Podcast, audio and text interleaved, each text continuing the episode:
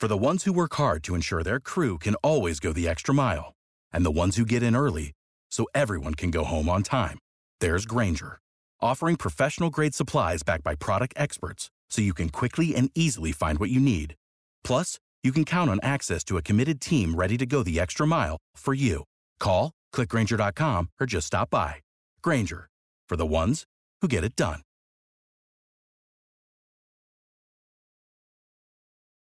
Every team, every topic, everywhere. This is Believe.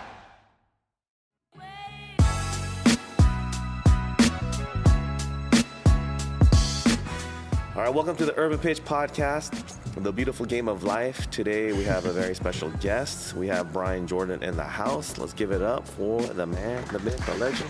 Thank you. Yeah, Thank we're gonna you. add we're gonna add all this like Oh, I, I want like noise effects and everything. I mean, we, we try to do a lot of uh, variety of guests on our podcast, you know, but like, of course, our bread and butter, our go-to are uh, players and pros that have been involved in the game. So we're really, especially happy to have you here today. I appreciate it.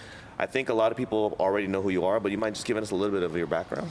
Background here. Let's see. Well, mainly how I'd be known is just uh, played for the LA Galaxy for Yeah. five years. Got to the final three of those years. Only won twice, Mm-hmm. but still. Uh, Good times of my life. I played alongside some huge, huge names at that Yeah, time. we'll get into that. We'll get into yeah, that. Mhm. uh, you know, we'll list those later, I guess. Yeah. Uh, but uh, so two championships. Um, now I'm doing a bit of acting still in the soccer scene, um, trying to incorporate whatever kind of you know foundation I can get and Mm-hmm. channel those eyes back to soccer because I'm very passionate about Mm-hmm. still growing the game. Right. So then I know you're also into doing uh, commentary, right, with the Yep. games, but then you're also doing acting, right? Yes. Acting has nothing to do with soccer, though, right? No, but Yeah. y- you know what? Yeah. It's surprising what different like random stuff Mm-hmm. acting teaches you about life to apply it to it. Like for example, just the conversation, right? Mm-hmm. Uh, in acting, you know, people get so confused if you're not exactly sure what that consists of. You know, acting is a lot of listening and reacting instead Mm-hmm. of just knowing your lines and just shooting them out when you have. A lot of people think at the base level that's what it is, right? But really, it's it's the engagement in that relationship of what people want out of a certain environment, right? Like Yeah. like say I'm coming on the podcast to to look good or or whatever my goal would be, and then you interact by listening. Actually, what what is your what is your intent right now to give a good uh, interview or whatever it is? And so there's different things you learn from acting, and you can apply that towards you know soccer or commentating, and Mm-hmm. it's, it's worked out so far. So, but, so the acting thing is obviously helping you in different areas. So you're going for like uh, commercials, movie roles, TV, what, like all of the above? Yeah, how, how I initially even got into the acting right was was commercially because you know you play professional sport. Um, commercially, you have this valuable uh, value because you have a certain skill, right? So I know a lot of jugglers. You guys, you know, you know Caitlin and all these. They go in all the time too. I see them all the time in there. Right. Um, but you know, for me, whether it's a bicycle or whatever it is, so I got commercials right off the bat. And then after that, though, I have an agent, I have a manager. They're like, you know, I, we think you have more to offer, Mm-hmm. whether it's based on just look or whatever. And so I started, you know, researching theatrical acting and getting into classes, Right. and that's kind of how it's taken off from there. So then a lot of these uh, jobs that you're talking about, uh, sports brands, you're seeing uh, different like freestylers and whatnot, and you guys are compe- competing for the same job? Yeah, I mean, and it's funny though, right? Because you could be so like a dog eat dog, but at the same Right. time, when I see them, you know, now we have actual relationships with these people. Yeah. Uh, you know, some of them are number one, number two jugglers in the world, Mm-hmm. right? So when we go in for a certain gig, what you realize though is, you know, you can have your talent, but with Hollywood, I say it's so much based on what they're trying to advertise to and what market they're trying to hit. So, like for example, I'm a white guy. If I'm going in the the room and I, I see someone else like, uh, like Alex, uh, he's like a Hispanic. So Hispanic. So it's like we're we're hitting different markets anyway. So it's just really what the brand is looking for to advertise to. I feel like you can swing a lot of different ways, though. You know what I mean? I'm Like you- ambiguous. yeah, That's what do all that. my you could do auditions that, say. The white uh, Hispanic, right? Go, go for that. You know, Yeah. grow it out and go for Yeah. that Middle Eastern. Exactly, right? exactly, yeah. right? Depending on whatever the role is required, right? I've been told that. Yeah, yeah. Yeah, they got that uh, Vin Diesel characteristic, Yeah, right? Yeah. get- he's ambiguous, right? I feel like it helps, and it also Oh, yeah. doesn't help Okay. Mm-hmm. at times, right? Like, let's just say you're the white model type, Yeah. right? Yeah. You can kind of pigeonhole him, and he gets booked for that thing. But if you're ambiguous, Mm-hmm. Yeah. although you can go in for multiple roles, Right. I find sometimes it doesn't just make a person think, "Oh yeah, he's that." Sure. You know? Yeah, you don't you don't pop off right away in a certain thing, As right? one You're like a jack of all trades, Yes. right? Versus like fixed in one, right? Okay, Yes. I can see that. Okay, speaking of uh, soccer now, right? You were uh, on LA Galaxy for what five years? Five years for the Okay, Galaxy. and those were like some crucial golden years that you were on, right? Does it coincide with your career? The fact that you know Brian Jordan's LA Galaxy career is LA Galaxy's golden years. You know, I, I think it's bigger than me, of, of course, right? But I would like Uh-huh. to say, uh, you know, everybody brings their own value Right. to it. Right. Mm-hmm, And on top of the huge names that we had, if you looked at a lot of our- our guys on that roster, Right. even guys that maybe weren't playing so often, Yeah. every single person on those rosters those Yeah. years all had tremendous value. Mm-hmm. I mean, down to the reserve team. The reserve team was winning league. Mm. I, I thought just you know our front office, Yeah. our front office was Front amazing. office winning? It, was just yeah. That's I got the chills just thinking about it because Mm-hmm. we were traveling all together at that time too uh, with David Beckham on the team. Right. Uh, you know, we were in Asia a lot, and so we would travel with some of the the front office. Well, they were amazing people. I just yeah, I can't say enough about the the Mm-hmm. Right. whole So we're talking about like basically you were there from 2000. 2008 8 to to 2012. 12, okay. And they call that like the the Dave Beckham era, or Yeah. you know, the, what we call it the Brian Jordan era. You know? Brian Jordan era. Of course, my five years were his five Yeah, years. it was so, right. yeah, yeah, okay, exactly. so then uh, how was that experience? You know, because you were young at the time, right? Yeah. This is the beginning of your career, right? Early part, right? So, so uh, uh, let me backtrack right here. So, I actually ended up playing professionally in Portland first, and Mm-hmm. uh some people, the people up in Portland, know this, but not a lot more than that. So, I ended up uh, dropping out of school, um, coming down to LA Mm-hmm. because I just always wanted to play. Um, did okay in school, but I was always telling my mom, you know, I want to drop out, I want to play, right? Finally, I just did. Um, so you, you, you quit your college team, you mean? yeah. Well, once I was done with my my years of playing Eligibility. eligibility, Yeah, you were still had school. I still had You're school. like, I'm done with this, right? Well, I, I- would have finished. Yeah. But you just had a calling, right? The game was calling you? well, it was for the four years before that. Okay. Right out of high school, I didn't want to go to college. I just Right. want to play. But how do you do that, right? Like there's a certain format, and I thought that format was you go to college and you get picked up. So that's what I had to do. So that's what I did. Okay. Um, but anyways, I ended up playing for Portland. Uh, after so after I went to a Galaxy tryout, they actually sent me back up there and said, "Hey, why don't you play for the Timbers? If you do well up there, we'll end up buying your contract out." And that's exactly what ended up happening. And I was one of the leading scorers on the Portland Timbers. And uh, Trevor James, which was an assistant coach on the Galaxy, had kind of kept track of me while I was up there.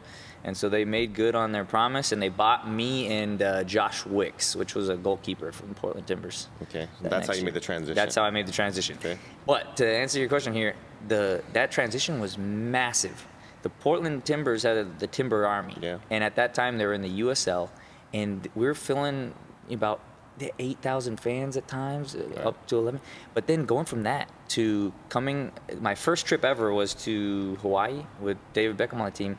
Media, everything. While we were getting on the bus, it was crazy different for me. Uh, absolutely. And I grew up in LA, but at the same time, I'm not one of those star tr- struck kind of guys, and I've seen some of that growing up, but being in that whole thing Yeah. was kind of a crazy different. I was only 22, so it Right. was It was- of it was- eye-opening. yeah, it was a media circus at the time, Yes, right? yes. Okay, but then you knew uh, you had heard about like the rumors of him possibly joining Galaxy before you were on the team. I, uh, well, we talked about this a bit before. Yeah. I, my focus was so. It sounds terrible, but I think my focus is what got me to where I was at. My focus was literally just on me Mm. Right. and what I needed to perfect about my game. Wow, that's, that's I- crazy. So even though you Yeah. were directly involved in the situation, you were one of like three people in LA that didn't know that Dave Beckham was going to come to LA Galaxy. Right? I had heard things Yeah. because I mean, I guess even though I wanted to come to LA, right? Yeah. I was in Portland and I had a job to do in Portland. And so even though I heard these rumors or whatever, once it happened, I was grateful for it or whatever. But we, focused, we ended right? up making playoffs that year and everything. So it was it was dead straight goal. And then once I was in the mix to actually make the jump, because I didn't know that yet. You know what I mean? Once they made good on buying my contract out, then you, you've tried to you, you know figure out and add up all this information. You're like, wow, this is a whole different beast. you Right. know? How was the uh, the team dynamic uh, during? Because I know initially, like his first two years, it was pretty rocky. Like I've read the Beckham Experiment. Have you ever read that book?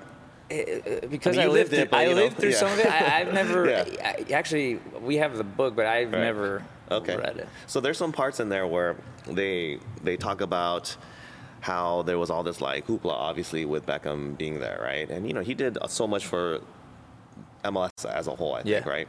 But then there was a lot of it wasn't like an easy transition, right?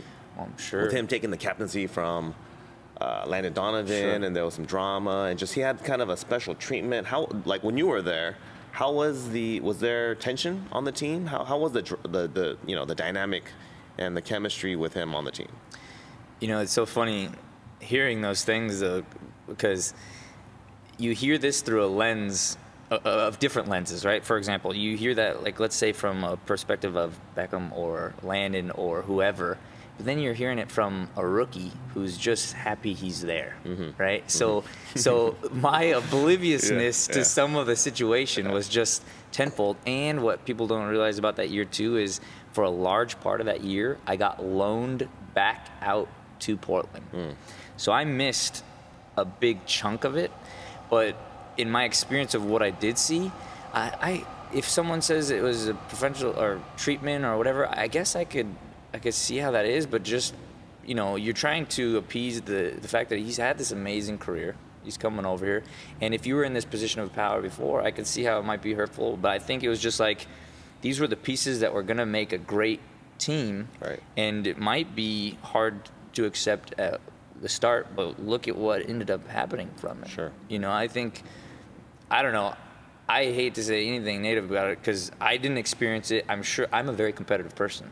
So if it was competing with me or something, right, I'm sure I'd feel rough about it too. But Mm-hmm. Right. seeing just how it all came together and everything, Mm-hmm. I think you he made good on all of his promises. He was a great teammate to Mm-hmm. everybody, even if they had beef with him. I'm sure they understand he was just a nice guy. Right. So with you, and there was no right from your None perspective, at all. right? Yeah, and, and two, you know, I was in a group with all these young guys, Yeah. and so even though we communicated and stuff, it was more of like I was just worried about you know my place on the team at, at that time, and let the big dogs Right, right. worry about their Right. stuff. know? okay, so how was the, how was that uh, specific team dynamic then?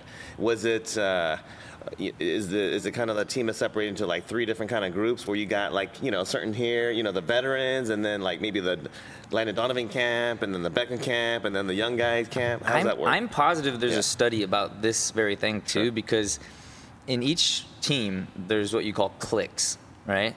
Uh, and you have these little groups upon the team, and usually you want it to be all cohesive. That's what you you uh, imagine, Ideally, right? right, yeah, Ideally, yeah. but I think it does make sense in any you know group of people. You have these different groups, and so the, you know, what am I going to familiarize with with the guys that have families and stuff? You know, Right. or are they going to want to go out and even though I didn't party much when I played, uh, you know, were they going to want to go party with me or something? It's it's you know that's why you gravitate towards these certain people, right?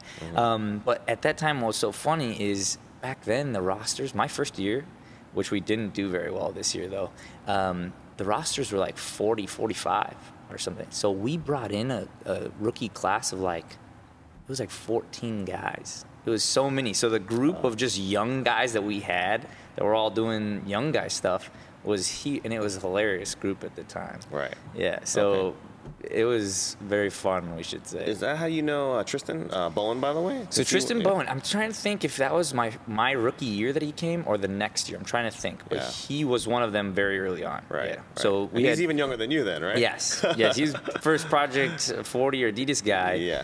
Um, which is all a, a, a funny thing in its own. I don't think that exists anymore. I don't, I, I don't think but they have homegrown and all this other stuff. But it, it's so funny. All the guys that were coming up that age too, we had 16 year olds, and I was looking at, I was 22, 24 or something, and I was just looking at them like, how are th- they're so young? Like, how are these guys here? He said, but it all makes sense now. I mean, age is just a number when it comes to sports. So then, okay, we have uh, your first two years where you guys are struggling, right? Well, the first year we struggled, Didn't make playoffs. didn't make playoffs. Right. Second year, you guys. Second year, we made the you- final. okay, you. Okay, so that's just okay, right? So you're one year behind Beckham, then, right? Because I think David Beckham, came in for four or five, four months of the season before, before. me. Got it. Got it. Okay. Yeah. All right, and then uh, you guys, that turnaround from not making playoffs to now doing well, right? Yeah. And that first year, though, we had. Do you know who Baba Yarrow is? No. Bobby Yaro played for Chelsea. Okay. Uh, so we had the Abel Xavier was on the team, Mm-hmm. center back. We had all these huge names. Sorry, I can't leave that first year because you had to understand why we might not. So Ruud Gullit was our coach. Right. Okay, huge name, Yeah. great in our sport. Um, but I don't know. And I, and I don't Yeah. say anything negative. I, just, Yeah. I don't know what he knew about the MLS though. Right. I would l- love to have a conversation with him now, um, because there's certain ways that our country plays and stuff, you know, Okay. and the travel and all that stuff. So he was there when you were. Okay, yeah. So, you- Ruud yeah, was the coach, First coach. that signed me. Yeah. Okay. Um, and and two, I was thinking, you know, that whole year. Yeah, he we- didn't last very long though. well, he made it until the last six games. Mm-hmm. So not very long, but he made it throughout almost our whole first season. Right. And he almost did. I was scoring a ton of goals for Portland, and I barely even got a chance on that team, partly because we had these huge names. But as far as like playing goes, I was at least getting results going, so Mm-hmm. you'd think I would be called back. But it took all the way until about six games left in the season when Bruce took over. Mm-hmm. The first game Bruce was hired as coach, Bruce bought, brought me back from Portland, and I started that 1st Mm-hmm. game. Ended up with a goal and assist. So I think it was a good decision. You know what's interesting is because Bruce isn't really known for playing like young guys though, right? He sticks with veterans kind of, right? Yeah, but if you looked at that season, that that year, it was hard to deny. It was like, oh, okay, what's my roster? Let's just say you thought I was a crappy player. Let's just say that, right? If you did, I was still getting results at the time. So I think he was just like, well, who's driving results right now? Let's give him a chance. You know what I mean? And obviously, if I was coming back from Portland, I was going to be excited for the opportunity. Uh, that's all I wanted to do all year is play for the Galaxy. Um, so I come back and you know I don't know how well we did in those last six games, um, but it was just as far as putting players on the field that wanted to freaking play, wanted to get it done. you know. How were you guys' uh, practice sessions like? Uh, Was Bruce, it super competitive? that year or just over? Just in over- general during your time while you were there. Or you can even do by year by year, depending on like how how you guys, you know, how you felt the the kind of the transition and It- well, you had a lot of very competitive yeah, guys. that's, that's what I'm thinking, time. right? Yeah. I'm thinking there's huge egos. There's some guys with some major accomplishments. I'm thinking and they're all in one team. Yeah, we didn't have too much drama. I think everyone understood what the reason was for. Obviously, certain games, even guys that are friends, right? You end up getting into a little scrum with them over something stupid, right? Sure. That happens all the time. But uh, the neatest things about our practices back then too was because we play in LA and it was definitely hot here. Uh, one thing that I hear that is so drastically different to a lot of the teams is Bruce would only have us train for about an hour, hour and 15, hour and 20 minutes, um, including warm up. So, you know, I hear a lot of these stories about guys getting killed for two hours. Um, if one of the, my friends played on Philadelphia, just like two and a half hour practices, all this stuff. It was just crazy to me because I was thinking, wow, I barely made it through the year. Uh, you know, going an hour, an hour a day just to get to the weekend and, and use all that energy there. It's just like I don't know how people are putting that, that kind of energy towards it. So he's actually uh, cognizant of kind of the athletes and their bodies and the climate and right. the the training can be very intense and you get what you want out of it right but i don't know if it's an endurance game the whole week and then it's an endurance game on the weekend Right. you know what kind after uh, these seasons are like especially for us at that time it was like 11 month season Right. 10 month season how, how are you gonna how are you gonna Sustain that, right? yeah we Okay. at one point we were in the champions league um, we were in the open cup and we were in MLS. We had three games a week. Wednesday we'd be down in El Salvador or something, flying back. It was crazy. Mm-hmm. With travel on too, it's just like you couldn't do that. Who are your um, kind of like favorite players from the time? You know, like do you have any guys that kind of stood out that took you under their wing or that you bonded well with? Yeah, for sure. So let's see. Besides the guys I looked up to, because you know when I was growing up, to Cobi Jones was on the team and all that stuff. But besides Yeah. those, just guys I kind of bonded with. My crew, um, they called it the band or the Three Musketeers at the time. Um, me, Sean Franklin, AJ De- La Garza, and then Hector Jimenez ended up coming a, a year after that or so, and that was kind of our little squad. Right. Um, but as far as guys taking me under their wing, uh, Stefani Miglioranzi, which is now my sports agent, uh, played alongside of him. Really good guy. Uh, Dema Kovalenko, I thought was both hilarious, and his hard work ethic kind of uh, coincided with mine a lot. So he gave me a lot of credit. I liked him. David Beckham um, was really great with all the young guys. And although I kind of, because I respect him, I kind of left him to his own devices. But whenever Yeah. we'd get in a thing, he was awesome with even stuff on the field, learning different stuff, and off with business stuff. He was Yeah. great. Um, and those are the names that pop out right away to me. I'm sure there's been other guys in Right. the locker room too, though. Yeah. You know, the, your your LA Galaxy years, I think, uh, are pretty. They're like formative years. They're pretty crucial in terms of like the league itself. Yeah. And I think because it's like the David Beckham rule, right, with a designated player, right? Yeah. And that's when the salaries started getting out of control too, right? Well, how is like the dynamic like in in that sense where you have uh, rookies and young guys making you know rookie scale contracts, and then you got next you know Landon Donovan who's making like a million, and then you got like David Beckham making like six point five, is, is- and they're all but you guys are all professionals playing the same sport, sometimes competing for the same position. How, what was that dynamic like? Well, I find that I think about that more today than I do then. Because uh, to be honest, if Yeah. you were to look at my life and what I stand for too, is like it never really was about the money, right? But if I was being compensated, let's say fairly or whatever, like I think your life goes off in different directions. I was just happy for the opportunity, and I was going to play regardless, right? But Yeah. at the end of the day, it's what you negotiate in a contract and all that stuff. What I don't think people understand, even that are MLS fans today, is back then they know of the uh, there was a developmental contract, okay, and I was thankfully because I was on Portland and I got my contract bought, I was only on the developmental for I think about one to two weeks. I see. And but because they bought me, it for some reason that put me on a um, I think it was called a senior contract, which was the base, the minimum contract, Right. right?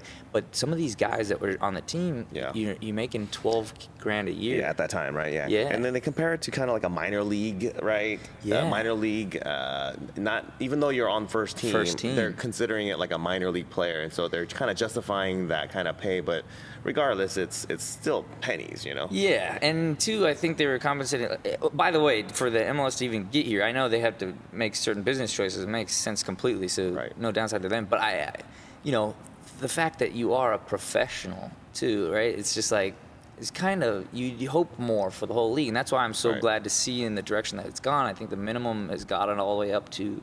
I think it's 80,000, Yeah, 70,000, yeah, something 70 like something, yeah. So that's great. Um, Right. But I would like to see even more, you Sure. know? Like one thing I always talk about, and people can laugh in my face about this, but uh, you know, one thing I talk about is let's just say you're going out to bowling or wherever, right? And you're talking about the respect that you get. You know, if someone from the Lakers walked into a restaurant or let's say like a club or whatever it is, right? Someone at the door is just gonna be like, "Hey, come on in." But a soccer player, is he even known? Is he this? You know, it's just the respect in that that level. And so that's why I always talk about this like popularization with our culture. Mm-hmm. If you went to Europe, that's not the case for a basketball player. And so for American, when I say that, I, Yeah. I've heard even some of my buddies laugh. Oh yeah, but that's a Laker. Well, you, know, I'm What's the difference, right? I'm, I'm used to uh, European mentality then because this is the biggest sport in the world. Mm-hmm. It's just Americans don't see it that way. So I just it's just far as if you're a professional athlete, I'd like the the respect to come along with it in general. Anyways. Mm-hmm. Yeah, yeah. I think what helps uh, an NBA player obviously is the, the contract Sure. and the notoriety and all that that comes with it. But then also the fact that they're like freaks of nature. Yeah, know? they're massive. right? They They're just massive. naturally stand out, right? For sure. Yeah. But that, and that's the thing, though, right? Like, what? That's a good topic. Think about your athletic prowess, right? I'm not the biggest guy, okay? But as far as like jumping and that's kind of how I made it. Mm. But if you look at soccer players and how what what they have to digest mentally, I think a lot of people don't really get that. Mm-hmm. Like, cause so you play soccer, okay? Basketball players, I think everybody, especially football players too, get in these positions of where they have to know what they're doing, right? Okay. In soccer, you have to be aware of 360 degrees around you, and so the things that you have to think about, I, I think, kind of is more difficult than other sports. The, the the amount of process that you have to actually think about Right. is just more. I could agree with that. I think that's why there isn't necessarily a uh, physical body type that's required for Yeah. soccer. Yeah. Because a lot of it is is mental and outthinking an opponent, and then obviously you have to be an uh, an athlete. Yeah. But it's not like you have to be minimum six two or in order to play the sport, right? Because a lot of it is mental, right? Yeah, I mean it's how you use your your tool, but What you have, right? Yeah, exactly. You- what benefits do you have, and how can you uh, make those to the best of your ability? You know, Yeah. So so yeah, you're not a huge guy, right? What, how, how, what's your size? Height? five eight, five eight. But I'm So I'm- what was your playing weight? I- so I typically outweigh guys in my height. I'm Okay. about 160. So I'm when you were playing, you were like 160. Yeah. So that's um, a lot of times when they talk about MLS, the, the, the style of game, it's a very physical compared to Yeah. other leagues, right? Sure. How were you able to compete and you know crack it? Like, You know, for someone else out there that's listening, right? That's not like a physically dominant guy. How what was your like secret? Uh, tricks of the trade. So again, and everybody would have to exploit their skills Okay. differently. You know, like I always, coming from my perspective, I always looked at guys like um, that were a little bit slower than me and stuff, and how do they excel? Okay. Right? Because I'm I've only lived my life and my experience, and that helps me so much. How do they excel? So. For me, though, even when I was a kid, my dad ended up putting me uh, on a club team where guys were about two, a foot to two feet taller than me. I was a very small kid. Okay. And so for some reason, though, as a youth, it kind of taught me because kids would beat up on me or whatever. I was not scared of any contact whatsoever, and often. Based on my speed, when I would get into collisions, I'd end up knocking people over or hurting them worse just because I was bony or whatever. So I was never scared of contact whatsoever. And so once I got even up to the bigger stages, there was no, and Bruce even knew this about me on like corner kicks, marking guys. You could put a huge guy against me, I was gonna hit the crap. Like I just wasn't. You weren't scared of contact. No, not at all. So on corner kicks, you're talking about uh, on offense or on defense? On, so on defense primarily, yeah. Okay, this- so on defense, you just crack people. Yeah, yeah. saying, right? Because on offense, they're Yeah. putting on whoever is going to mark you, right? But on Right. defense, you actually had a job to Yeah. kind of eliminate. And I remember too, certain years when we were in playoffs with uh, Salt Lake and stuff, uh, they would have this huge, massive center back, and I ended up having to mark them. Mm-hmm. And it's like, how does that work out? But Yeah. So what was your? So you, it sounds to me like your game was based on a lot on like speed then. physicality, speed, Mm-hmm. and yeah, just overall athleticism. Mm-hmm. I think. I, I think towards the end, you know, I, I really cleaned up my tech technical skills. And it sounds funny to say that as a pro, but you're always getting better, right? But Sure. I, I, as far as what I would consider good technical skills, I really cleaned those up my first year in Portland and my my first year in LA. I felt like that was good. I was always after that I was two touch champ. Um, um, you can say that for a record uh, on the Galaxy, but. Uh, so uh, my technical skills were better, but I feel like that was never one thing I was known for. Um, it was more athleticism and, and heart and will, I think. And then uh, speaking of kind of like heart and will and all that, uh, we also had uh, Robbie Keane join Yeah, the team, right? yeah. Later towards uh, was it like your last year or two? My I played with him, I think, three years. Oh, you played with him three years. Okay. Yeah, How two was, how, three- how was it playing with him as a as a player and a person? So, as much as I learned from David, Okay. um, I would say because Robbie played forward. So I ended up playing. So I played came to the team as a forward. The next year I ended up playing right midi. David ended up sliding out from center mid to right mid, so that didn't go too well for me. um, and then just to get on the field, my last two and a half seasons, I actually ended up playing right back, and um, I learned the most, I think, though, from Robbie, because I still always thought of myself as this forward or attacking player. Because if you look at outside backs, though, right now, look at Dani Alves or Yeah. Marcelo. They're, They're, crazy. They want to get into. They're so, yeah. So if you that was convert, what you were, that was what your mentality. Uh, yeah, if you convert a like a forward, a winger, forward, right? yes. And become a wingback, it's the ultimate. if you can, if you have this natural ability to defend, Yeah. and I was athletic, so that, I think why I was, I, I think Bruce has been known to kind of convert certain people too. I think maybe even I'm not sure about this, but I want to say Frankie Hejduk was even or something like that. I don't know. Okay, yeah, Um, he's a beast on defense. so if you get a natural attacking guy, Mm-hmm. you teach him, you know, just on first be on the defensive end, you still get these dangerous attacks out of him. I think that's good. But back to Robbie. Yeah. So Robbie though, Robbie wasn't as fast as me. He wasn't slow. Sure. But he wasn't as fast. Yeah, he's not like a No. speedy guy, No. right? Yeah. Um, but to watch him and see, and so that's why I'm saying for my last maybe four years of my career, though, I thought about the game completely different. And that's why I wish I could even play a little longer because I saw the game differently. Just as far as the timing of the runs, if I'm a naturally fast guy Okay. and I saw the game like freaking Robbie did, the time of when he would pull away, because you, you, you, you grew up in club, you know, checking away first and then checking two. But to see what he was actually waiting for, Okay. he would actually get like head starts of like five yards on defenders and breakaways. And it's just like, You say he saw the play already happen.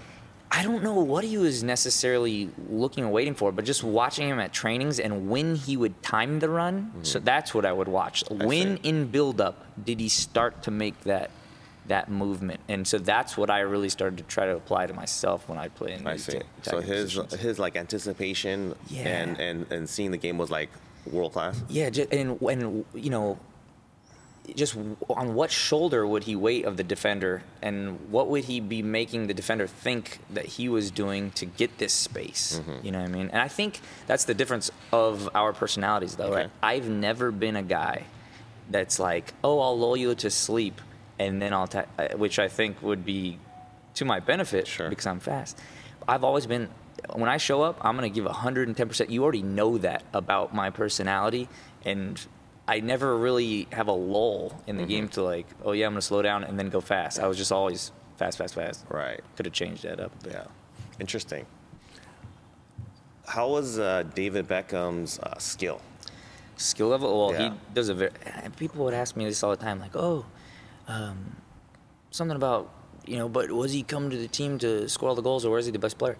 David Beckham had a very specific skill, right? Like I talk to baseball players all the time, Mm-hmm. Okay. and I'm like, how are these? And don't take offense to any baseball players. Sure. I respect the sport. I'm just saying, when I look at them as an athlete per se, not all of them, I think you'd necessarily categorize as, oh yeah, Yeah. he's a 100% athlete, right?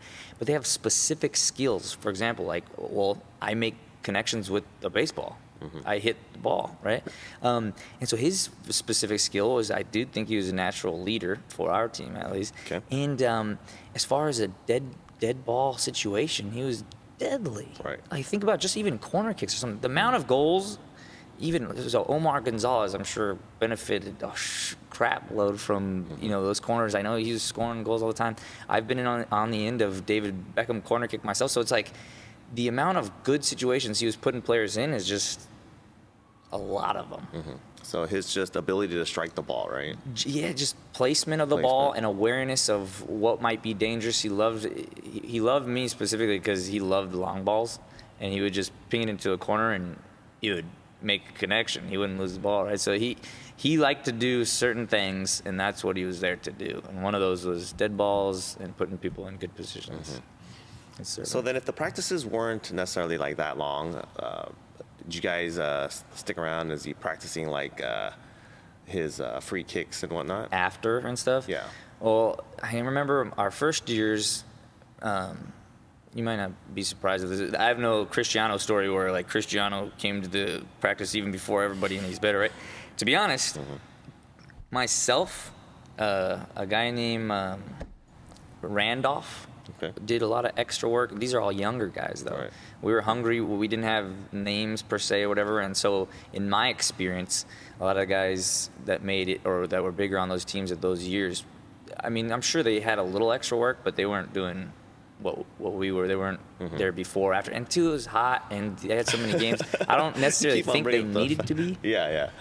Uh, yeah, because later in the career. I mean, I'm thinking if I'm okay, so if I'm a young guy and I'm on LA Galaxy, uh, without necessarily becoming uh, like the annoying guy, I would try to ask him as many questions as possible with like his free kick technique or how he's crossing it. Right? Did you ever do that with him? So, and I, well, this one thing I think separates my personality from others in the fact of that's what I want to do. Okay. I would love to just drill, and I think actually what I realize now is that those people probably appreciate it because they, they want to be helpful or something, right? Right. Like when I tell little kids now, I was a very shy kid, and when I tell little kids now, I'm like, oh, as a pro now, I'm any kid that comes up to me, no, I'm more than happy. Uh, so don't be shy. Just come on. You're gonna make us feel good about giving you an autograph. Some people are like, you know, they get so many autograph requests that I'm sure it can be, you know, get in the way of stuff. But with him, I respected him, and I'm not the kind of guy to come over and be ask you anything. In mm-hmm. my mind, this might sound stupid to people too, but if I'm in the same locker room as you or whatever, what are, what are you better than me at? Mm-hmm. And that's literally the way I thought about it. So, and again, you could call me stupid or whatever. If you put me against Cristiano, which I played against him three times, I'm not thinking Cristiano is better than me. I just I don't have that in me I see. right? Like if you were to look at all the stats, all this Yeah. stuff, I get that. I'm just saying, as far as my personal one v one against him or whatever, that's how I critique it, Right. and, and that's why. So even though I would have loved to ask David Beck- Beckham more questions, I kind of just let him do his thing, and when he would initiate uh, conversations, um, that's when I would get my time in. And I think I think that's why people respect me more from it too. Is because like I'm not there to bug you. I want to be helpful to you too. Mm-hmm. You know. Interesting. All right, let's take a little different tact. Uh, now that uh, we have this uh, interesting dynamic in LA, right? And uh, you know, we've we bumped into each other at LA Galaxy and LAFC games, actually, right? yeah, Uh, And uh, you know, funny, you know, always like into the like the lounges or whatever, right? Yeah. Amex, Amex Stadium, right? Yeah. Uh, lounge, and then also uh, what was the what's that what's that one lounge called? The LAFC. Bank? Uh, they have uh, What's the The? Sunset, Sunset? Sunset. Yeah, yeah, So, first of all, do you do you you're there in work capacities as well, but sometimes you just go to enjoy the game as well, right? Yeah. yeah, yeah. So then, when you're at the LA Galaxy games, are they is it mostly for like a, a professional setting, or are you just there half the time just to kind of you know catch the games as well? It all depends. Uh, I feel like it's 50-50 most of the time. Mo- most of the time, I'm there business related. Um, I kind of do some not fully attached ticketing stuff with, with someone there, um, graphic design for somebody there, and then uh, commentating from time to time with them. But if it's not for that, um, I don't go all the time, but just to go and enjoy the the, the games, um, feel good about that, and enjoy it with the. There's a lot of the fans that I still interact with too, Sure. so it's like, yeah, I'm most of the time it's for some business angle though. What's what's the uh, fan interaction uh, between you being at a LA Galaxy game, home game, and being at a LAFC home game? I guess, in the simplest way I could put it, is just funny. Um, what people don't get to, I think, is I have no problem with. So, for example, when I played, right, we had Chivas, we had the San Jose rivalry, and these are the things I feel animosity over. Okay. Right. LAFC came after me, um, and I have no myself, I have no personal problem there. So it's like, oh, we have another LA team, and people uh, people always tell me this. Oh, you have to pick one team and that's it, right? But my thing is, I support multiple teams. I, I usually pick players from whatever. So I always I'm like, yeah, sh- sure, I, I don't mind if LAFC does great at all. But if they play Galaxy. Usually, I have my favorite, and you know I lean towards Galaxy side. Sure. But I have no. eh, But seeing the fans in the stadium, some, a few of them have even in here, as you saw the LAFC and LA Galaxy rivalry. Right. You know, some of them will say certain choice words, but uh, Yeah. most of the time it's just like they make fun of the fact that they know I'm Galaxy guy, and you just, we just keep walking and la- have a laugh right. about it. Right. Yeah, because you get, I'm sure, much more fan and and, and uh, supporters and love at, at LA Galaxy home game, right? Yeah. And much more much more recognized as well, right? You know what's so funny though, in that dynamic that, that they're both in LA. Yeah. I don't know if those were past LA Galaxy fans or if they're just MLS fans and they know the league, but a lot of these people I meet too, they're just, uh, and I guess it's how you approach the conversation though, right? Like I just met a guy at the last LAFC game. Um, he's a season ticket holder there, but uh, he didn't know I was Galaxy. The next thing I, I introduced myself, to Brian Jordan. He's like, wait, recognized me from there.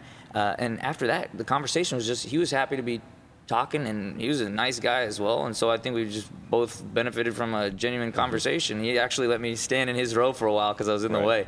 Uh, and uh, I, yeah, it just depends on the person, right? Mm-hmm. What they're trying. If it's an ultra, you know, they're just Yeah. trying to show their their loyalty to the squad, and I can see why they do it. But at the same time, it's like, think about it. You know, I play. It's not like I want beef with you over Right. over what. what do Yeah, you- I know? agree totally. Speaking of rivalries, what, what's your take on the the Zlatan versus uh, Carlos Vela kind of rivalry that's been going on the last uh, couple years? That's a good question, man. Uh, has it been? Has it? Yeah, it's been. Yeah, he's been two years at Two least. years, yeah, right? yeah. It's so funny seeing what words they have for each other and stuff. As as a soccer fan, right? Which I am. Uh, it's just great rivalry. Competition breeds the truth. You know what I mean? Like Yeah. that's what you want to see. So again, being a Galaxy guy, and I've always actually liked Zlatan's playing style. I think he's one of the, as far as soccer players, I go Cristiano Messi, then I like Zlatan. Just as far as pure entertainment value and the acrobatic of, of this big man of what he can do. Uh, so I've always been entertained by him. Vela, though, as far as MLS goes, I mean, he's kind of spoken, the results have kind of spoken for him, right? Um, I would never say necessarily he's better than Zlatan or whatever, but he's done great in the league, and so I can see why they have their thing in between themselves. You know, So, outside of being um, a fan, uh, if you analyze like their game, right? Yeah. Is is what do you do you think Zlatan is still like does he is he a is he a Ferrari among Fiats? I think some people can take offense to some of these comments, right? Yeah, and yeah. I, I personally, because I'm so competitive, I have to laugh at certain stuff that he says. Okay. Because like even as a small guy, like I'm telling you, maybe I'm just more geared towards maybe I'm defensive or maybe whatever. Mm-hmm. But yeah, would he score eventually, whatever? But like as far as a one-on-one too, you know, why isn't he scoring Sure. every time or whatever? I- I think he's great. He's obviously scored so many goals, Yeah. right? But at the same time, with certain comments, I kind of just uh, laugh. I Mm-hmm. definitely think he's above a big portion of, of uh, obviously, right? Mm-hmm. Yeah, if yeah. not, if not the best, right? Okay. Because he's prob- probably is. But um, certain comments though, it's like, okay, Mm-hmm. right? Uh, but um, how much more can I elaborate? Certain things about his game though, right? Like once you've done so good at something, I feel like it's difficult to maintain. For example, just like on the defensive side of the ball. Okay. okay? If if if, and if he's watching, I'm a big fan, anyways. But just here, I'm being critical. Okay. Uh, my thing is this: Y- y- you're a moment of brilliance. You're scoring goals that are single-handedly, and you're making a difference on the team, right? But at the same time, I feel like to be your your ultimate greatest player, you're also doing things that kind of help the team, and maybe that's just the difference of me, and maybe that's why he's scoring all individual goals and, and I haven't, right? Because he's using that energy a different way. But I'm just saying, like, even being on the right side of a defender at a certain time makes your team better. Sure. And maybe that would have, I think that's might have been what was needed to get this Galaxy team because we had some defense woes. Mm-hmm. That's what have, might have been needed. Not all the goals per se, mm-hmm. but that little bit of extra oomph on the defensive side might have made our whole team better. Mm-hmm. And that's one thing I would like to have saw from him specifically.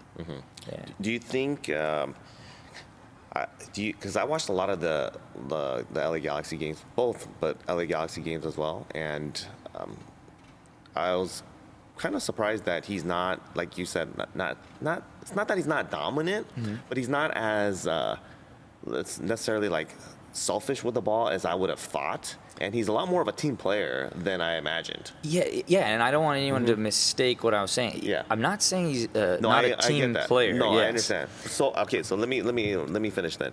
So then, he, I think he's not as dominant as I thought maybe when he was, you know, younger, and so he needs more of his team to kind of get him to that level, and he's not like a one man show where he's just going to take over games necessarily, except for maybe like in certain pockets, right? Okay. So then, do you think when you watch him play? Um, I think they're just LA Galaxy's almost relying on him to like just you know what I mean, like take him over the hill like every time, right? Versus him, he's not that player anymore.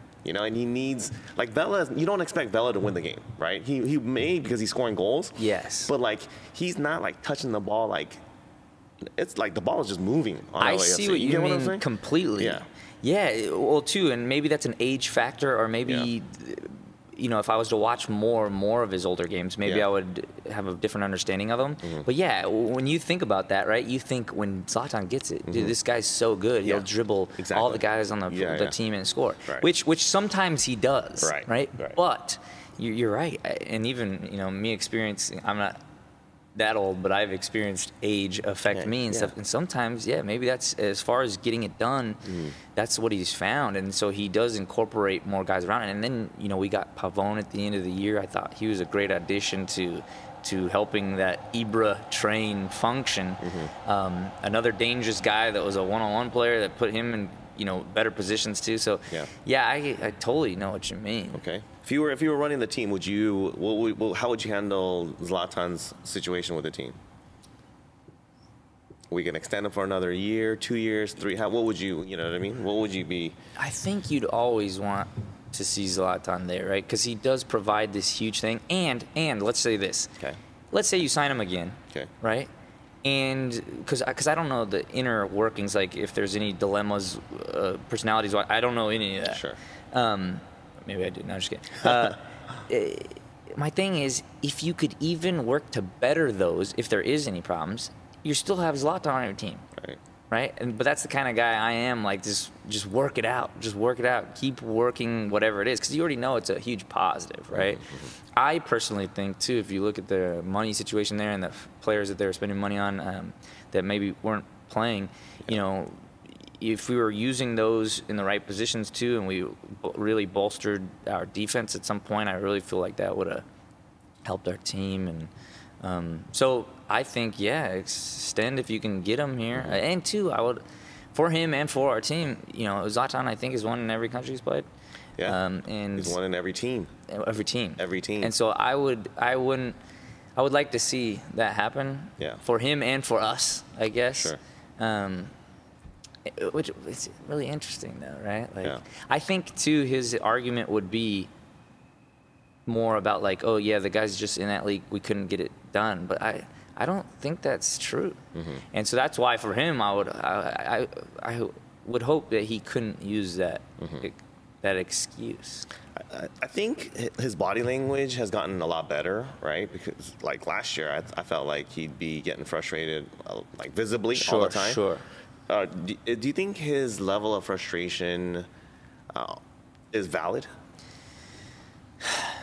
And, and again, you're hearing from from my view, right? And, Yeah. two, and two, I think when you get these people that, like for example, a Kobe Bryant or a Zlatan that see the game, they must see it. So did Vela even, right? Yeah.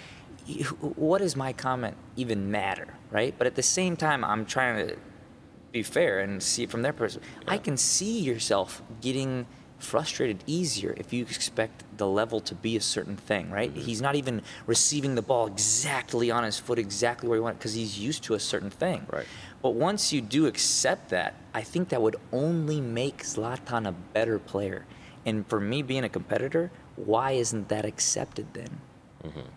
So do you think that's a, a, a coaching, from a coaching perspective, that needs to kind of be more I don't think so. I'm sure they've made him aware of it. I, I, I'm thinking it's just, you know, he's used to a certain thing. Yeah. And, all, all I'm saying is I can see why he does get frustrated. Yeah. And I, I we're all human. Right. I'm just saying if for whatever, however he were to speak it to his own Sure. mind to understand, if if he did accept that and just work through it, Mm-hmm. I think it would be it would benefit him.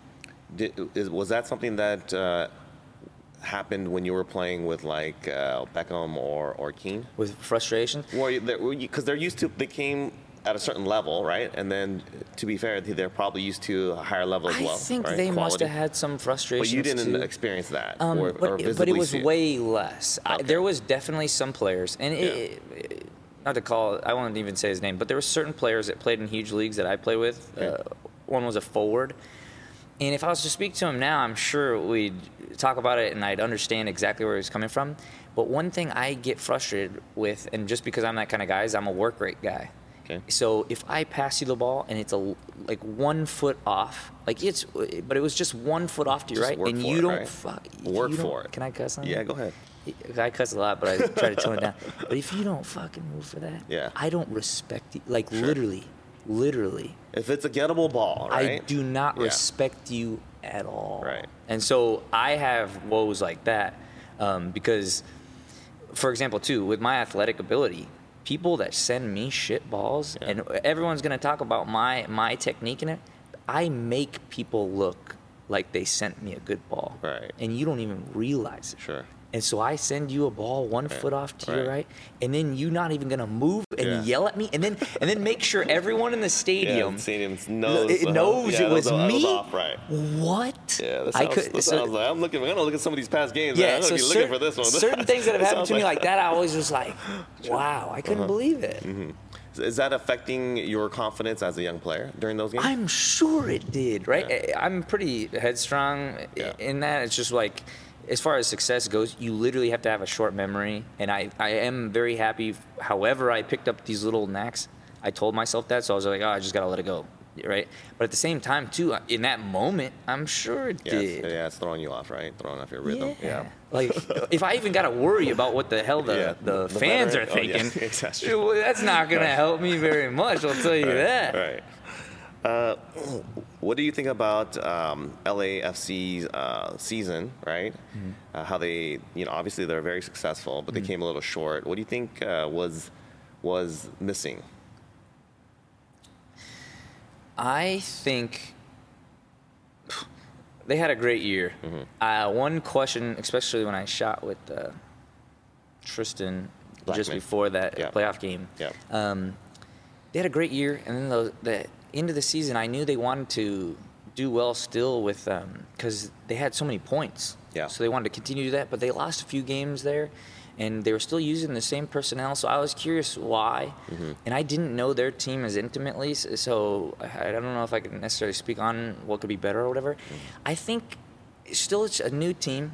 Um, they obviously were cohesive and played together well, but um, I've heard some of my friends make this argument of like, oh, it took so much out of them to make that jump over uh, LA Galaxy, and I maybe you can say that, but they still had the same rest. If you looked at that game versus Seattle, 12 minutes in, I remember talking to my dad, and I was just like, Seattle might win this game. The structure defensively. If, if you watch the LA Galaxy LAFC rivalry, the mm-hmm. one game where I think it was at Galaxy's home that we really threw them off, and even at their place was this high press. They're they're not able to do their diagonal runs to the middle and, and, and connect like usual. And if you do that, it really Just clog- disrupts clogging them. it up, right? Yeah, Yeah, yeah. They And that's struggling. exactly what Seattle. Did you notice how structured Yeah, Seattle they, was? yeah, they couldn't. I couldn't see too many passes through the middle. No. connecting. It was all just kind of like around the periphery. Exactly. Yeah, yeah. And and so I, I I don't think it was this thing where they necessarily needed to do anything mm-hmm. better or not. I, I, it was just they needed some other way of playing in those games to get through those. Mm-hmm. Whether it was like, dude, our normal thing just isn't going to be it. So Yeah. maybe we need to spring somebody forward and, and, and have this different approach to the game. Right.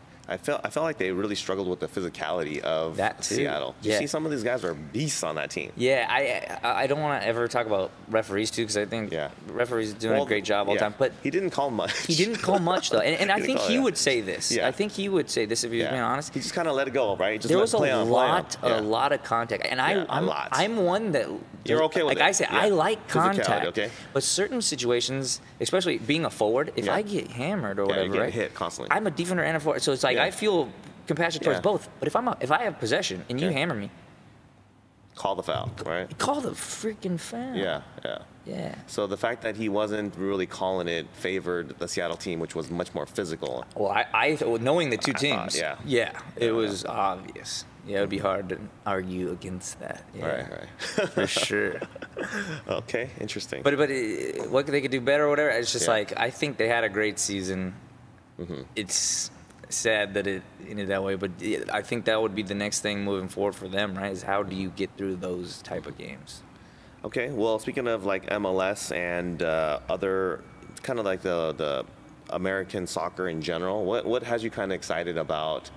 The soccer landscape. There's so many, and it's kind of a very general question, but there's just so much going on with NASL no longer being around, Yeah. USL having you know Division Two, Division Three, a competing league at Division Three called NISA, NPSL, UPSL, like you know what I mean? So all those aren't necessarily new, though, are mm-hmm. they? Because I've NISA, known NISA, is NISA new. is. yeah, yeah, yeah. USL's always been around for the last what 20 years in some form or another, but Yes.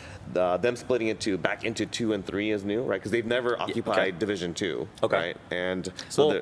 technically, so USL, you're saying? yeah, USL is Well, Division USL, Two and Three. in my experience, Yeah. uh, when Port when I played in Portland, Yeah. they were Division Two. U, Were they, USL, were they were they US were they Division Three? they were Division Two, and Okay. NASL was considered Division Three at that time. About a year or two after, I think it might be. I think it might be flip flop. No. I, I guarantee you. Okay. Think about this. Think about this: Seattle Sounders, Yeah. Atlanta Silverbacks, Yeah.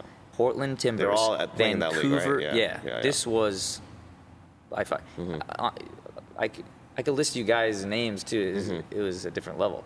Um, but the second USL, Yeah. so USL Division Two, uh, NASL had the Cosmos, and then uh, uh, it like shifted at a certain point. I don't know what that was, but then to get back to Division Two, I think um, MLS bought or got Yeah, the NSL. whole Yeah, NSL USL. is was trying to always get To number one. Yeah, number one. And Now it's they- gonna be yeah, now very they're just- difficult. yeah, now Yeah. they're not even really. So they should, but I, before they collapsed, Mm-hmm. I think uh, USL ended up doing that partnership with MLS, and Right. it's kind of pushed what- them back. So now that we don't have an ASL two, it makes sense that they split Mm-hmm. that out into two. so okay, speaking of all these lower divisions, are you still playing?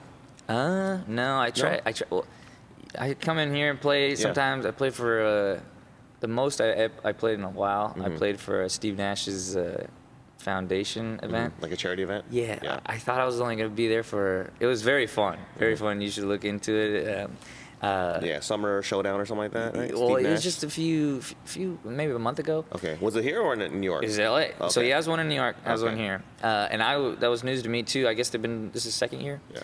Uh, very fun event, and he's a great guy. There, that community too is really personable, and uh, Sure. but it was so funny to me. I thought I was going to show up and Yeah. play a game or two. Okay. Next thing you know, our team makes the finals, and we were shorthanded. We ended up playing like eight, nine games. uh, uh, Like Mm-hmm. we're playing from like nine or ten in the morning till five p.m. Like, Steve, I'm it was a a nightmare. event. I completely cramped because you I wasn't dying. hydrating the same. Okay. I completely. I had to play goalkeeper for my team. Okay. Uh, I feel like I was, I was still pushing us. They didn't want me not to play Okay. because we were doing so well. But like, that Yeah. was a nightmare on my body. Was it five v five? Uh, yes. Five v five. Well, five v five and a keeper, I think. Okay. Yeah. Okay. And um, did you guys end up winning We lost in the, in the finals. finals? Yeah. And who'd guys- so who was on the other team that you guys lost to? uh, World Cup winner. Okay. Yeah. Okay. Uh, so the funny story about this too is going into the game, again, you have respect for these people when you recognize them and stuff. Sure. But I again am like, no, I'm here to compete. Uh, it came down to uh, one play. Uh, I ended up tackling him. Okay. And he was like, "You're not gonna apologize." Well, I didn't think I fouled him. Okay. And we've talked about it since. Uh, we've direct messaged each other quite a bit now. He has a podcast too, but uh, it's so funny because I didn't. I was like, "No, I'm not gonna apologize." like, what are you talking about? Right? Right. And so after the game, I completely had to apologize because I felt like a dickhead. But he, so World Cup winner, he played for Yeah. Germany. Um, He's the one that you slide tackle. yeah. Okay. Yeah, Took and then I ended up hitting him in the head in uh, PKs. We went to PKs. Okay. Uh, he blocked my freaking PK. Mm. I hate him to death. No, I'm just kidding. Uh, and he got the MVP, and they took it down. Okay, so outside of that, so you're not com- you're not playing, you're not competing, but you're still you know staying involved and, and playing in different events and whatnot. I love to play. Yeah. But like, if I get hurt too, yeah, you know, my it's gonna affect. sport and stunt agents Yeah. are like, "What the hell are you doing?" Right. You know, let's just put it this way: within four hours of work on a commercial, Yeah. if you get a national commercial or whatever, let's say you can make like sixty thousand bucks from it. It's like, Right. really, you're So, hurt. right. So you're balancing. The, right. You got to figure it out. Right. Yeah. One versus the other. Yeah. Gotcha. Mm-hmm. So I do as much as I can, and I feel like, but I'm working out you, at least at least three times a week, but more mainly like four or five. Um, so I think my body's still in shape to, to do it for sure. When, so when you do your workouts, are you working out uh, like the way you used to in terms of as an athlete, or are you working just more like, you know, model looking aesthetic kind of workouts now? I would never say I do model workouts. Okay. Ever. Only because, and maybe there's no downside to that. Maybe that's it. uh, but but I will say this: as far as health goes, Uh-huh. Yeah. right? Um, I do think there's a certain kind of fitness Yeah. that is aesthetic based, right? Sure. And I think my body looks a certain way. But would you, when you when you see me, would you say that's all for like, am I packing on the muscle and it, Well, let me put it this way: when I when I said hi to you initially, right? Sure. And then you know when you're wearing your shirt, you don't look like you know like you lift lift, Sure. right? You just look like normal. Right? Sure. If you put on a sweater, no one would even think you're an athlete. Homeboy is rock hard. he's like he's like solid. so I was rigid. like, okay, homeboy works out. So, and that's Yeah. my thing, though, right? Like, so Yeah. there's a lot of guys that go to the gym, and maybe they're taking supplements, or maybe they're not. Mm. But I still look at it like this: like, uh, can you get on a treadmill, put some distance in? Mm. Like, like there's different kinds of fitnesses, and I think mine is just my maybe this overall. Um, maintenance of I still want to be able to run a few miles. Yeah. I, I do want to lift. Uh, if I can shred my abs even more Yeah. or something, sure, but that's Yeah. not necessarily my goal. Right. Um, But, yeah. but you're there. And what's your body fat right now? It's got to be pretty low. When I was playing, Okay. it was like dangerously. low. I think I was about like f- four or five percent. Okay. I. It's, it's not. It doesn't make me happy to admit, but I have probably like nine, ten percent. Okay. I don't think you're double digit though. So I, I I don't know. Yeah. It could be. I would love to test it. yeah. disappointed in myself. My mom always laughs at me because I talk with my family all the time, Mm-hmm. and even my sister. We're, we're like a workout family, uh, and they're always like, "Oh, how do you?" I'm eating the best in my family, Mm-hmm. and they're like, "You know, what the fuck are you doing? You're you're an idiot." Really? They're like, like, making fun of you when you're eating. no, no, no, not making fun of me. It's just like out of all of us, Yeah. why are you eating good? Oh, right? Like, yeah. like, like as if you're, if, as if you're that smart kid in the class, Right. That's like going out of his way to do good on the test or something. Right, like, right. why are you doing that? But your, your family's got to be pretty fit, right? yeah, Right. Yeah, for sure. I mean, too, Parents, T- genes. I think I got some good genes, Yeah. definitely. Um, but I will say too, that's the whole trade-off. I've realized. I talk to my family often, and then you you see these problems that other people go through with like normal work schedules and stuff, and that's why I tell everyone that you know not everyone's in that position to actually chase what you love, but I, like I know I had I just have to work out to release the endorphins or whatever it is, mm. and seeing people, I think there's often a trade-off with with once once you're working and you have that nine to five, you know, if you're not ta making time for a workout, it's just like people get busy, mm-hmm. and I think if it's not working out, some activity to keep you going, or whatever, because Right. it's creates a lot of positivity in your life. Speaking of balance and work life, um, what are, what are you up to in terms of? Uh, and what I bring up is because you know how we recently played in the Creators Cup, right? Sure. And uh, you you. I mean, you're acting and you're in kind of in that entertainment world, right? You're, Mm-hmm. you're crossing over, but also like the people that are there, like FaZe Clan and all them. Like, what's your connection with these guys and and the Instagram models that are always with the host group and all that? Yeah, I mean, I feel like I'm often associated and in those crowds, Mm-hmm. and then when I look at the reality of it, I'm not really. Okay. Uh, I know these people, and I think too with the Creators Cup specifically, um, all those guys and their interest. I en- I literally enjoy. I spoke with uh, Mark Donor, is a YouTube and Instagram guy. Uh, specifically, it's just about like you know all these guys played it, like it, whatever. But like when I see them enjoying it, and then I see the fact of like they're you can tell they're enjoying it, and then that's tr- like kind of getting the message along to their followers. That really makes me happy because I know a lot of people are are watching what they do, and it's just like this overall positive message with soccer. So my involvement though is uh, I don't know all them too well. I just know them through different friends. And the second soccer comes up, and and I'm a business minded guy too. It's just like oh, I want to know what people's angles are at it, and I want to push and help however I can towards making it a, success, a successful event or um, anything to do with that. So that's how I got incorporated with that, and um, they have a whole bunch of different angles on on with the, the models too, with different watches and brand sponsors. What I realized is the amount of business you could really hit on Instagram and just having these friends and stuff. If you have kind of a business mind, that's why I, I kind of gone into like kind of a agent manager role with some of my past players.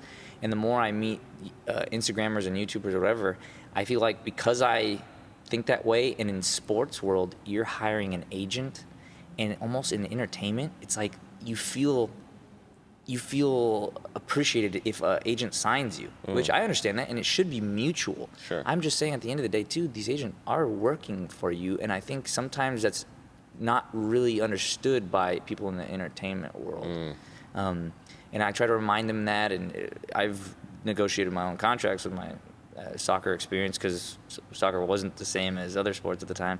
Um, so it's just like I ha- have a lot of this experience that I like to try to help my friends with too. So if there's something like an event or anything I can help put on or bring talent there, I try to get my, you know, two cents out of it. Right. And, and But you're not you're not really uh, we're not we're not see, we're not going to see you as like a transitioning into like a YouTube or Instagram personality necessarily, right? I mean, I think that's all dictated by by popularity and and, and the content you're putting out, right? So if I was to say it myself, like if I really, like if you look at my Instagram, right? I don't have a ton of followers. Um, it's it's it's more of just like what my genuine message is, and I'm kind of doing that thing, right? Uh, I do what is interesting to me. If I wanted to totally, completely market myself and trade off certain values that I have towards that, I'd I'd have to be a slightly different person than I am.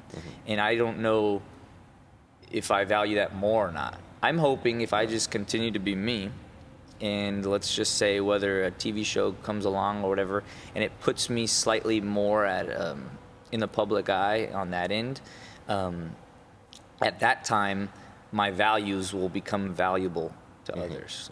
Because I mean, if you think about Hollywood in general, it's like because you're a good person or not doesn't mean you're gonna make it. Right, You know. right. Uh, but I think I live my life a certain way, and I think if you look at what I've done too in sports and then doing that, I think people would be like, oh, how how does that all come together? And it would be an interesting story to some people. All right. So what do we have to uh, look forward to? Uh, any projects, and how can some of your uh, followers uh, keep up to date with you? Yeah. Uh, we I shot a movie at the start of 2018. It's finally coming out. Uh, it's actually premiering. I, I guess it's a little uh, screening. It's gonna happen in San Francisco. I just made a post today actually on my Instagram. Um, it's in San Francisco though on December 13th. Okay. So if you're up there, look into it. You can get tickets. What's uh, the name of the movie? Uh, it's called Beneath uh, Beneath the Black Veil Okay. or Behind the Black Veil. Is it like It's uh, been changed since. Since it was originally? Yeah. I- What, was what type of what type of uh, movie is this? It's a horror film. Horror. Okay. Yeah. You're like, what are you, a bad guy in there? Or are you the I'm guy not that a dies? bad You're the guy. guy that dies in the first eight minutes. Not that guy either. Okay. But uh, I, I would say he's not the brightest character. Um, fun office type of role. I, I, I would look at that character as the comic relief of that film. Okay. Um, yeah, Nice. subtle and yeah, uh, it was a fun one. Uh, and the whole everybody on that project, the director Jason, uh, they're all awesome. So you can check that out. Um, I've been in a few films. Uh, They're mainly online. A lot of people, the past past ones, uh, got to come out to those. I was in a soccer film. A whole bunch of fans came out to Mm. got to watch. Uh, that is on. I think it's still on Netflix and stuff. Okay. Uh, that was called uh, Arabian Warrior. Um, they could check that out. But that's the re- most recent uh, project we have coming out in December, and just trying to keep busy and plugging away. I was actually on hold for a TV show last week. Just got released. Bummer. Oh, so okay. I'm competing. Right. That's the frustrating thing about acting. I'll say, Yeah. even though you're getting within, if no one knows what pinned means, it's- it's basically you and one other guy. I see. Um, I've gotten pinned this year alone a few times, and then I see the show and it's this big named guy that Okay. booked it over you or whatever. But I'm getting close. I'm competing. I'm, I'm thinking it's like uh, Tobey Maguire. It's Tobey like this, it's this guy that kind of you know this other you know white guy that's like taking all your roles. Sure, sure. You're getting pinned with Tobey it, Maguire it every time. can right? be, it can, yeah, it- but not every time. And that's what I told you about, like that entertainment world. It's just what they're trying to go for, right? Like, Yeah. Mm-hmm. Whether it's a it person or a certain look that goes along with the message they want to get. a, and, and I will say too, uh, I don't know. I'm pretty sure it's pretty clear to people. But in Hollywood right now, for the white, I guess leading male role, uh, it's kind of difficult right now. I, I found. Interesting. Uh, and what I hear from some friends that are similar looks, Mm-hmm. um, because the, the whole uh, you know women's uh, movement and the Right. diversity before that, I think you know, as they should. I'm just saying that's one thing I've Yeah, personally, you're finding it difficult to be, Yeah, right? Yeah. sure. Interesting. All right, well, appreciate you coming I through. appreciate you. Yeah. Uh, hope to look forward to seeing you not only here, but like on other upcoming projects as well. Make sure to follow Brian Jordan online and support him as well. Thank you guys for listening in and watching the Urban Pitch Podcast, The Beautiful Game of Life.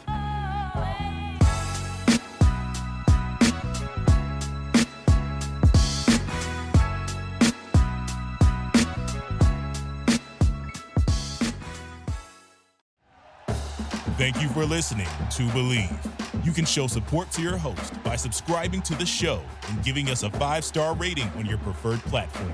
Check us out at Bleav.com and search for B L E A V on YouTube.